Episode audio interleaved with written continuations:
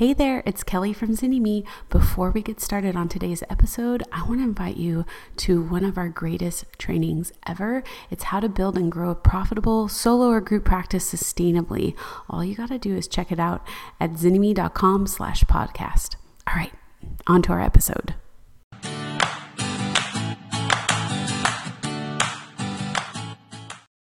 Welcome back to Starting a Private Practice. And today we're diving into frequently asked questions about developing your marketing message. I'm Miranda Palmer. And I'm Kelly Higdon.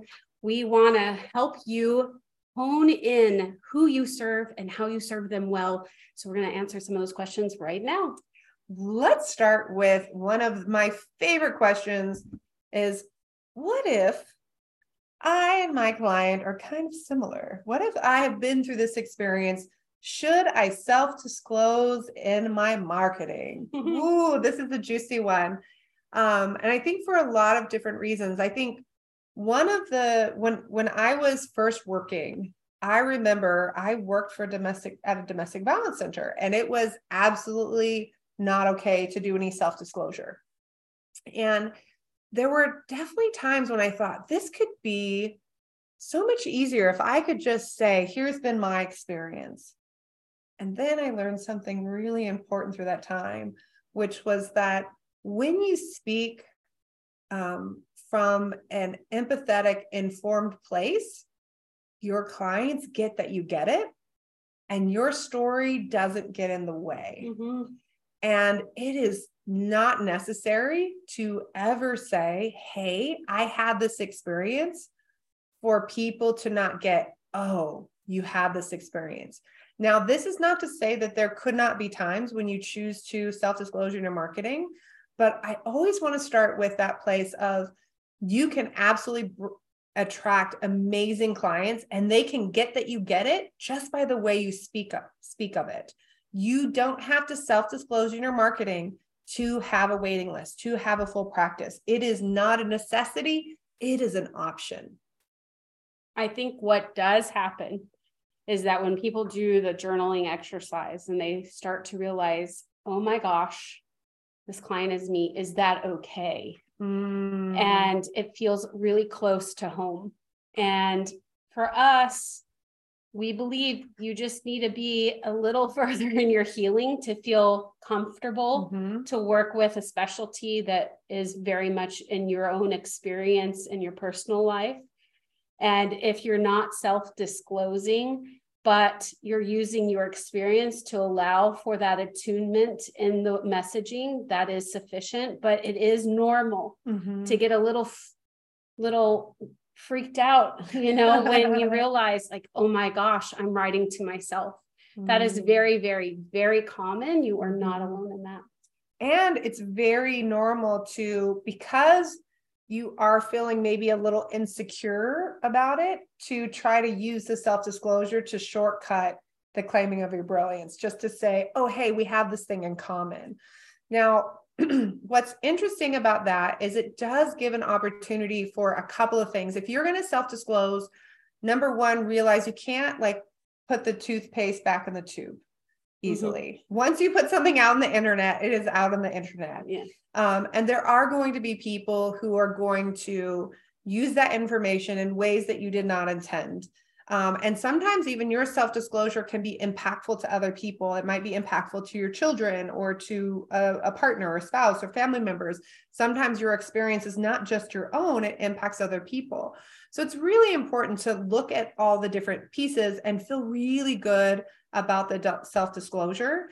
And again, I, I find that when it comes to um, like that's a different bar than when you're self-disclosing client to client mm-hmm. like in person right um and that that's definitely a different bar for me and i think also think about the space of what that looks like long term mm-hmm. so when i was in private practice i didn't self-disclose a lot i remember even when i wrote a picture i wrote a blog about um, cleaning out my purse and feeling like oh this is very like vulnerable um, and it, it had a like it had a whole theme as to what it was. And I got clients who were like, "Oh my gosh, I read that blog, and like mm-hmm. I knew that you were my person." Um, but I didn't talk about my marital status. I didn't talk about my abuse history. I didn't talk about my neurodivergence. I didn't talk about any of that stuff. Mm-hmm. Um, but when I started doing coaching, I felt much more comfort, comfortable and confident to talk about my marital status, to talk about my parenting status, having a child, all those kinds of things. And then when I went through a divorce, suddenly I was like, oh, now I didn't really think about that piece. I had never planned on getting divorced. Mm-hmm. Um, so suddenly that became a lot more vulnerable um, because I had talked so openly um, about my relationship status. And so, and I don't think that's necessarily a bad thing. I don't think I would undo that decision, but I will say there was a moment, a lot of moments, probably like a year or two in the midst of going through the divorce process where I felt like I needed to shrink back because mm-hmm. I was, I was, I was still working through um, the divorce process and it felt really uncomfortable. Yeah. Um, another question that we have gotten is what if I don't want just one type of person coming in to see me? I started with couples and I can't handle a full caseload of couples. I uh, that is a again another one of those common fears that if I speak to one kind of person that that's all I will see in my practice. But the truth is that people will identify with different parts of that person that you you conjure up in your messaging. And then your clients are going to refer people they trust to you as well. And you will have diversity in your practice. Even if you had a single page website that only spoke to one niche, you will still have diversity in your practice because as people get to mm-hmm. know you and meet you, I don't know, I still get referrals and I'm not in practice now because people yeah. just know like, hey, Kelly's a therapist.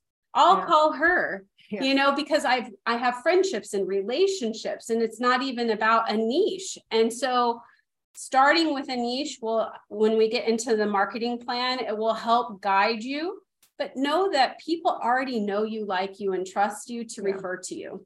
And I also, I always love to tell a story of the very first client that I got for my website. My website was super niche to overwork Christian women. And I got the partner, the spouse of, of a Christian woman that had nothing to do with the overworked Christian woman. They were dealing with um, a sex addiction. And mine was the opposite. I specialized in men and I got all their partners.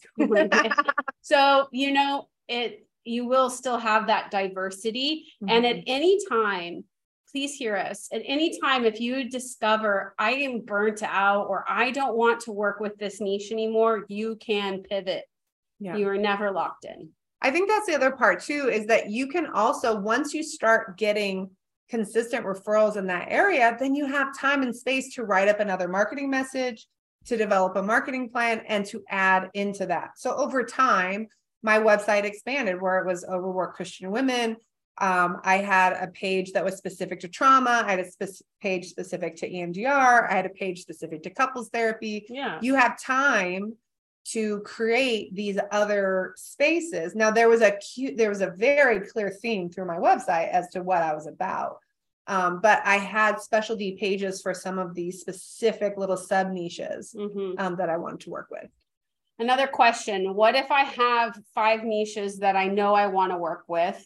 Um, as I'm starting out my practice, how do I address all of them? You don't initially. I know that's so frustrating.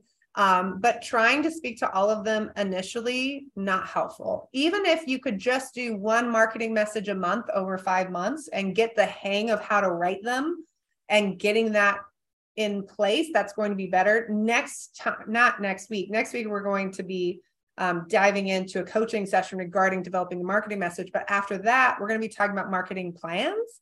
And I think that's a really important piece of this is that having a bunch of marketing messages together and never having an actual marketing plan to get them seen by your ideal clients mm-hmm. isn't going to isn't going to be workable. And if you have five different types of clients that you're trying to market to all at once, and you don't have marketing flow and processes down for just one, you're going to stretch yourself thin. Yeah. You're not going to be able to leverage things. So there's a there's a method to why we really recommend starting with one niche and giving yourself time to really learn how to do the marketing well and how to speak to this client well so that when you master that then you can continue that skill into other niches yeah then you can rinse and repeat in a lovely way mm-hmm. okay so here's another question what if my ideal client speaks multiple languages mm. and so do i how do i determine what language to put my marketing message in. Right. There's a couple of things at play here. Um, you can first Google to see what keywords are used. And sometimes you will find Spanish words or, or another language. I'm thinking mm-hmm. Spanish because it's very common in business school, but you'll find another language is searched for. So usually you'll have at least some English version so that Google can search it. And then if there are keywords. You want to be sure you're using those in whatever language um, you have found to be ranked that you want to rank for. Mm-hmm. And then we believe like you do what is right for you. Are you doing your entire session in that language? Maybe you want a page fully in that language then. Mm-hmm. Um, if you're a person who mixes and goes back and forth, maybe in your marketing message you're going to have some of those phrases that you yeah. would commonly use that that person would be like oh we can speak my language in the session and there's a back and forth fluidity you know mm-hmm. that that all of me is welcome here and all the different ways that i um, speak and communicate yeah because I, I think it is it's so powerful for someone to be able to um, to speak in their native language mm-hmm. to be able to move back and forth um, mm-hmm. between that. Just like a funny side, not, not funny, but little side note. I had a client um, that was blocked and we were doing EMDR, and it took me so long to get the client to say, just speak with what's going on. She kept wanting to interpret for me and and move it from her native language of Spanish to English. She was fully mm-hmm. bilingual, but a lot of emotional things will come up in a native language and so getting her to to feel comfortable and confident and then as soon as she would start to just speak in spanish which was her native language it was like oh things started to flow mm-hmm. and it didn't matter in my particular case whether i understood it it would have been beneficial but there was very few there was actually only one um hmm. one no there was only one bilingual therapist in my city which was like highly highly hispanic um it was it was really sad. So, you know, those are things that happen. I think too, this not this doesn't apply to just uh language, but also idioms and like their terminology that might be very tied to a culture that you serve mm. or that you are a part of. So this is that deconstructing where we've colonized a lot of our language and being comfortable with showing up as who we are. Maybe it's not, again, we talked about self disclosure earlier. It's just more about being authentically yourself so that when someone comes in to see you, what they mm-hmm. read on that page is what they get in the session, that they have that same kind of sentiment or vibe or feeling that they have reading that as they do when they are working with you. Okay, here's the last question. I think mm-hmm. this is mm-hmm. a big one. I thought I created an amazing marketing message. It like brought tears to my own eyes. I had friends read it. They're like, oh my gosh, that's amazing. And then it didn't work because nobody called me. Hmm. What happened? Sometimes it's not about the message, it's about where you put the message. So when we get into the marketing plan, we'll be talking about is that message being seen by the people who need it? Mm-hmm. Yes. So that's the piece, right? Is that you need an actual marketing plan to get the message out there, to get that marketing plan to page one of Google, or to get that marketing plan being shared on, or that marketing message being play, shared um, on social media. So we'll be diving into that. But next week, we're going to dive in with an amazing therapist that's going to let us peek behind the curtain at developing their marketing message, the struggles they've been having. Um, if you are a voyeur of loving to see other people struggling in their private practice, you want to know you're not um, alone. You want to know you're not alone. This Now's the time. yes. Thanks so much for listening today. I hope this answered your frequently asked questions. Feel free to go and post. Let us know if there are more questions you'd like to have answered. And of course, rate us on wherever you're listening to this podcast. If you're looking for more support, we have over 15 hours of free training. And of course, our business school for therapists that is super rad. And you can find it all at zynnyme.com forward slash pod. We'll see you guys next time. I hope you loved today's episode. If you're a therapist who's tired of those long hours, low pay, and constantly battling burnout, don't forget our free video training designed just for you on how to build and grow a sustainable, profitable solo or group practice. Head over to zynnyme.com slash podcast to check it out today. Until next time.